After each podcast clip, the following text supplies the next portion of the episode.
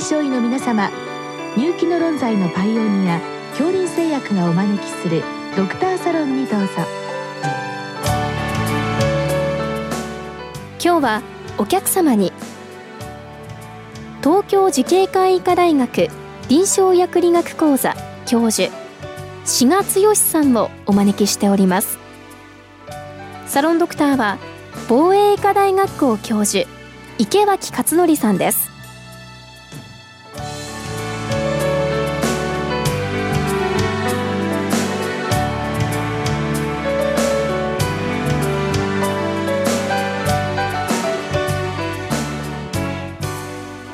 志賀先生こんばんは。あこんばんは。あの心房細動 DVT に対する抗凝固療法の質問は時々いただくんですけれども、はい、今日はそこで高齢者で腎機能障害ある場合の、まあ、抗凝固について、まあ、あの注意するところという話を伺いました。はいあの、まあ、確かにあのこの2つの疾患、えー、症例は患者さん増えていて特に心房細動というのはもう加齢現象じゃないかと言われるぐらいで、えー、結構増えているんですけれどもこれはもう日本でもその通りなんでしょうか？はい、もうあの特に日本はもう高齢化社会になってきてますので、でね、まあ、例えば男性だともう80歳以上を超えるともう10人に1人は心房細動がいるんじゃないかというような、まあ、それくらいの頻度になってきているので非常にポピュラーなそうですね、えー不整脈ですね。あのまあ工業をするかどうかっていうのはまあチャッツスコアというのは有名ですけれども、はい、まあやはり年齢がそれだけ高いとやはり工業校適用になる方っていうのは結構多いわけですよね。はい、あの先生のおっしゃる通りで、まあやはり高齢者でまあ80歳を超えてきますと、まあ茶図でも平均でも3点くらいになってまいりますから、うん、まあ基本的には工業校薬のまあ適用ということになってまいります。えー、でその時にやっぱり高齢者で腎機能まあ今日のご質問問の2以上というそこまでいかなくてもやはり正常上限を超えてちょっと EGFR がちょっと低いさあ工業校どうしようかと悩む、はい。はい、えー、その症例も多いんですけれどまず先生は高齢者でやはりその工業校っていうのはそれなりの効果、はいあとやはりあのお聞きの先生方出血のリスクを気にされていると思うんですけども、はい、そのあたりどうなんでしょう？あの今から20年くらい前は実は本当に、えー、そういった懸念があってやっぱり80歳以上の高齢者の方についての積極的な抗病治療というのはなされてなかったのが事実なんですね。ただその後、まあ、欧米を含めて、まあ、最近では日本からも、えー、こういった高齢者に対します抗病薬の、まあえー、試験の結果が出てきまして、まあ、その中で言えることはやはり高齢者であっても抗病抗薬をしっかり使うということが、えー、脳梗塞もしくはまあ全身側栓症の予防に必ずつながっているということ、うんうん、そして抗病薬を使うからといって決して、まあ、従来の高血小板薬であったりとか、うん、えー、それからまあそういった薬を使ってない患者さん方に比べてですね、えー、出血のリスクが非常に高いというわけでもないということがもう分かってまいりました。うんうんうん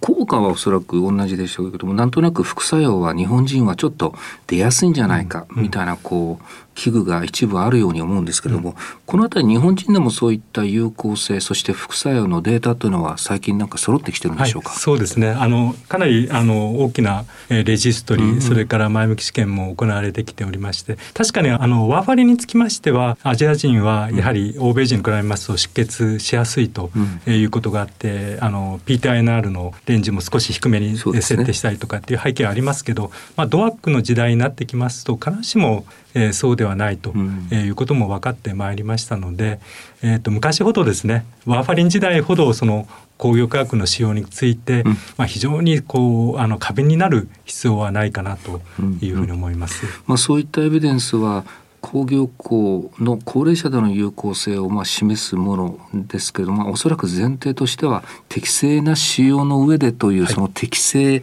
えー、高齢者の場合やっぱり一番何といっても腎障害がこの辺りをいかにそのきちんと適正に使うか、あのやはりあの高齢者では、まあ、おそらく最近はクレアチニンあるいはいい GFR で見ると思うんですけれども、やっぱり適してきてそのあたりの薬物動態っていうんでしょうか、はい、やはり高齢者特有のものがあるんでしょうか。えー、実はその通りでありまして先生が今あのおっしゃったように一番大きな問題はやはり腎機能であります。うんえー、特に80歳くらいになってきますとおそらく30代40代の頃の腎機能の約半分と、うん、えー、言われております。あのこれも大きなレジストリーが日本で行われまして、うん、えー、大体80歳から84歳のクレアチニンクリアランスが大体、まあ、中央値で47、うん、それから85歳から、えー、89歳だと、まあ、3 5 6、うん、で、もう90歳を超えるともう30を切っていると。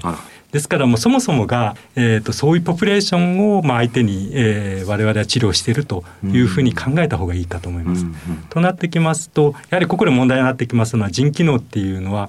えーと、いろいろなリスクでもありますが薬物動態的には排泄機構でありますので、ね、どうしても腎排泄率の高い薬を使うということになってきますと、やはりそこは容量調整の必要性があると。えいうことになりますので、えー、特に高齢者に使っていく場合はやはりその薬の持っている特性、薬物動態の、まあ、腎排泄率がどれくらいなのかと、えいうことをちょっと考慮しながらですね、まあ、選択していく。もしくは、えー、いわゆる、まあえー、減量基準、えー、これを必ず確認して使っていくということが必要だと思います。まあ、先生今おっしゃられたことを繰り返すようになりますけれども、まあ、本当に高齢者の場合には、えー、腎機能落ちてるというもう前提で薬を選択してあるいはその薬の量を加減するということになって、はい、まあそのいわゆる抗凝固まあ、あのワーファリンとドアクと、はい、えー、ありますけれどもそのあたり先生どういうふうにしてこう選択していかれるんですか、はい、あのまあ、ざっくり言いますと、えー、クレアチニンクリアランスが、えーと、大体15くらいまで、うん、えー、まあ、30から15くらいの高度腎機能障害者。これが高齢者の中では大体4分の1くらい占めてると言われてます。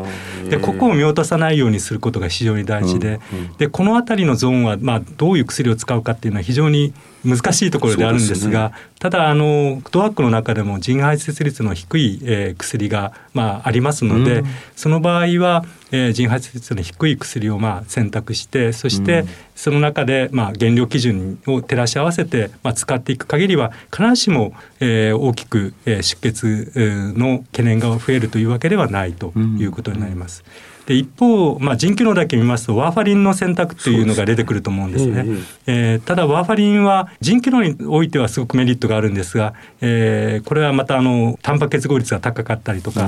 ー、そういう問題があって高齢者になって食事が取れなくなってきたりとか、はいはい、それから体重が非常に小さくなってしまったりとかっていうことになってくると、えー、ワーファリンの動態の変動に大きく関わってきますので逆にコントロールがまあしにくくなってくると。えー、いうことがあります。ワーファリン今先生ちょっと確認ですけれども、はい、ワーファリンは幸いに腎排泄は少ないけれどもタンパク結合率が高いということは高齢の方ではタンパクがやっぱりちょっと低いので、はい、逆に、えー、タンパク結合しないっていうのはおそらくアクティブなワーファリンのが多くなるということということは効きすぎる、はい、という危険性が出てくる、はい、その通りです。あそれはもう腎機能障害と同じように考えないといけないですね。そうです。それはそれでちょっと難しいですからもう90歳くらいになってきますとワーファリンのコントロールとね非常に難しくなってまいりますね。しかもそれはあの腎機能でしたらある意味悪いなら悪いで一定してますけれども食事の状況っていうのはまあ適宜変わると。逆にその毎回毎回チェックしなきゃいけない。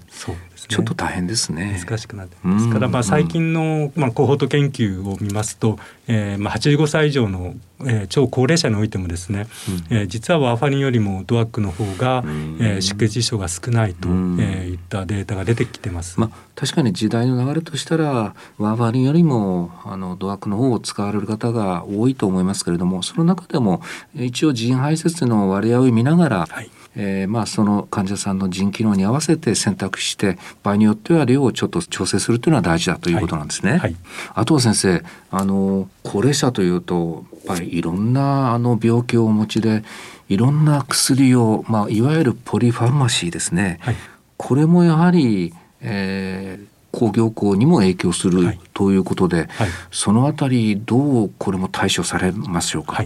あのまあ、特にですねあのワーファリンはもうご存知のようにもうさまざまな薬との相互作用がありますからこれがまたあのいわゆる併存疾患が多くなってくると治療の難しくしてくるところであります。うん。うん、じゃあドアックは安全かというとまたこれもドアックも P グライコプロテイン P 糖タンパクっていうんですが、うん、えここが排泄の大きなトランスポーターとして関わってますので、これを抑制したり更新したりするような薬まあ、限られてますけどそれを併用すると効果が強くなったり逆に弱くなったりということが出てきます。で代表的なのはあのベラパミルとかアミオダロンとかっていうまあ、抗不整脈薬が、まあ、この、えー、P5 薬プロテインのえー、活性を抑えてしまうために、うん、えー、逆に血中濃度が上がってドワークの血中濃度が、うん、でその逆に関わってくるのはやはりリファンピシンですね。ご存知のように、はいはい、だから急遽リファンピシンとか出されてしまいますとドワークが効かなくなってしまうと、うん、まあ、高齢者はまあ特にこの辺りだけまあ確実に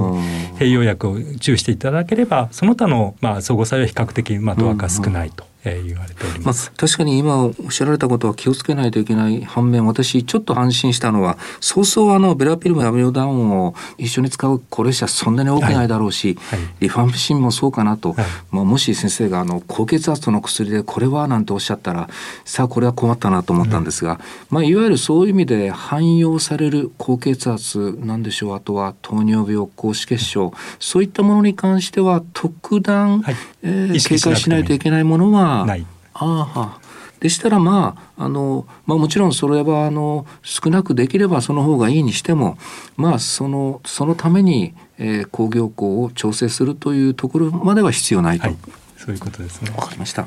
まあ、これ先生、最後にあの、ちょっとこれはあの、なかなか難しい問題かもしれませんけれども、あの、やはり飲んでいただくとなると、まあ、アドヒアランスですね。えー、きちんと飲めるか。まあ、高齢の方っていうのは多少認知に問題もあるような方も多くて、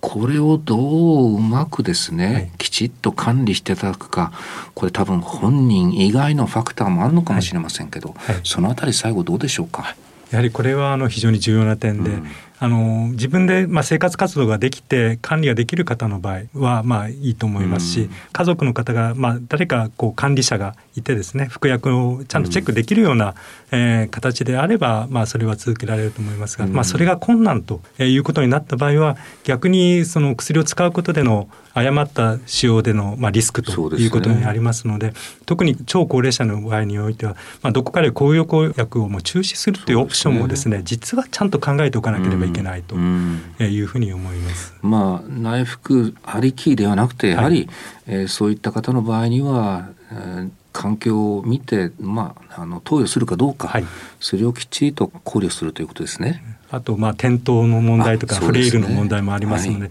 で、これは最近特に超高齢者においては重要なファクターだと言われてますので、こういったこともやっぱり見て考えなければいけないというふうに思います。ありがとうございました。ありがとうございました。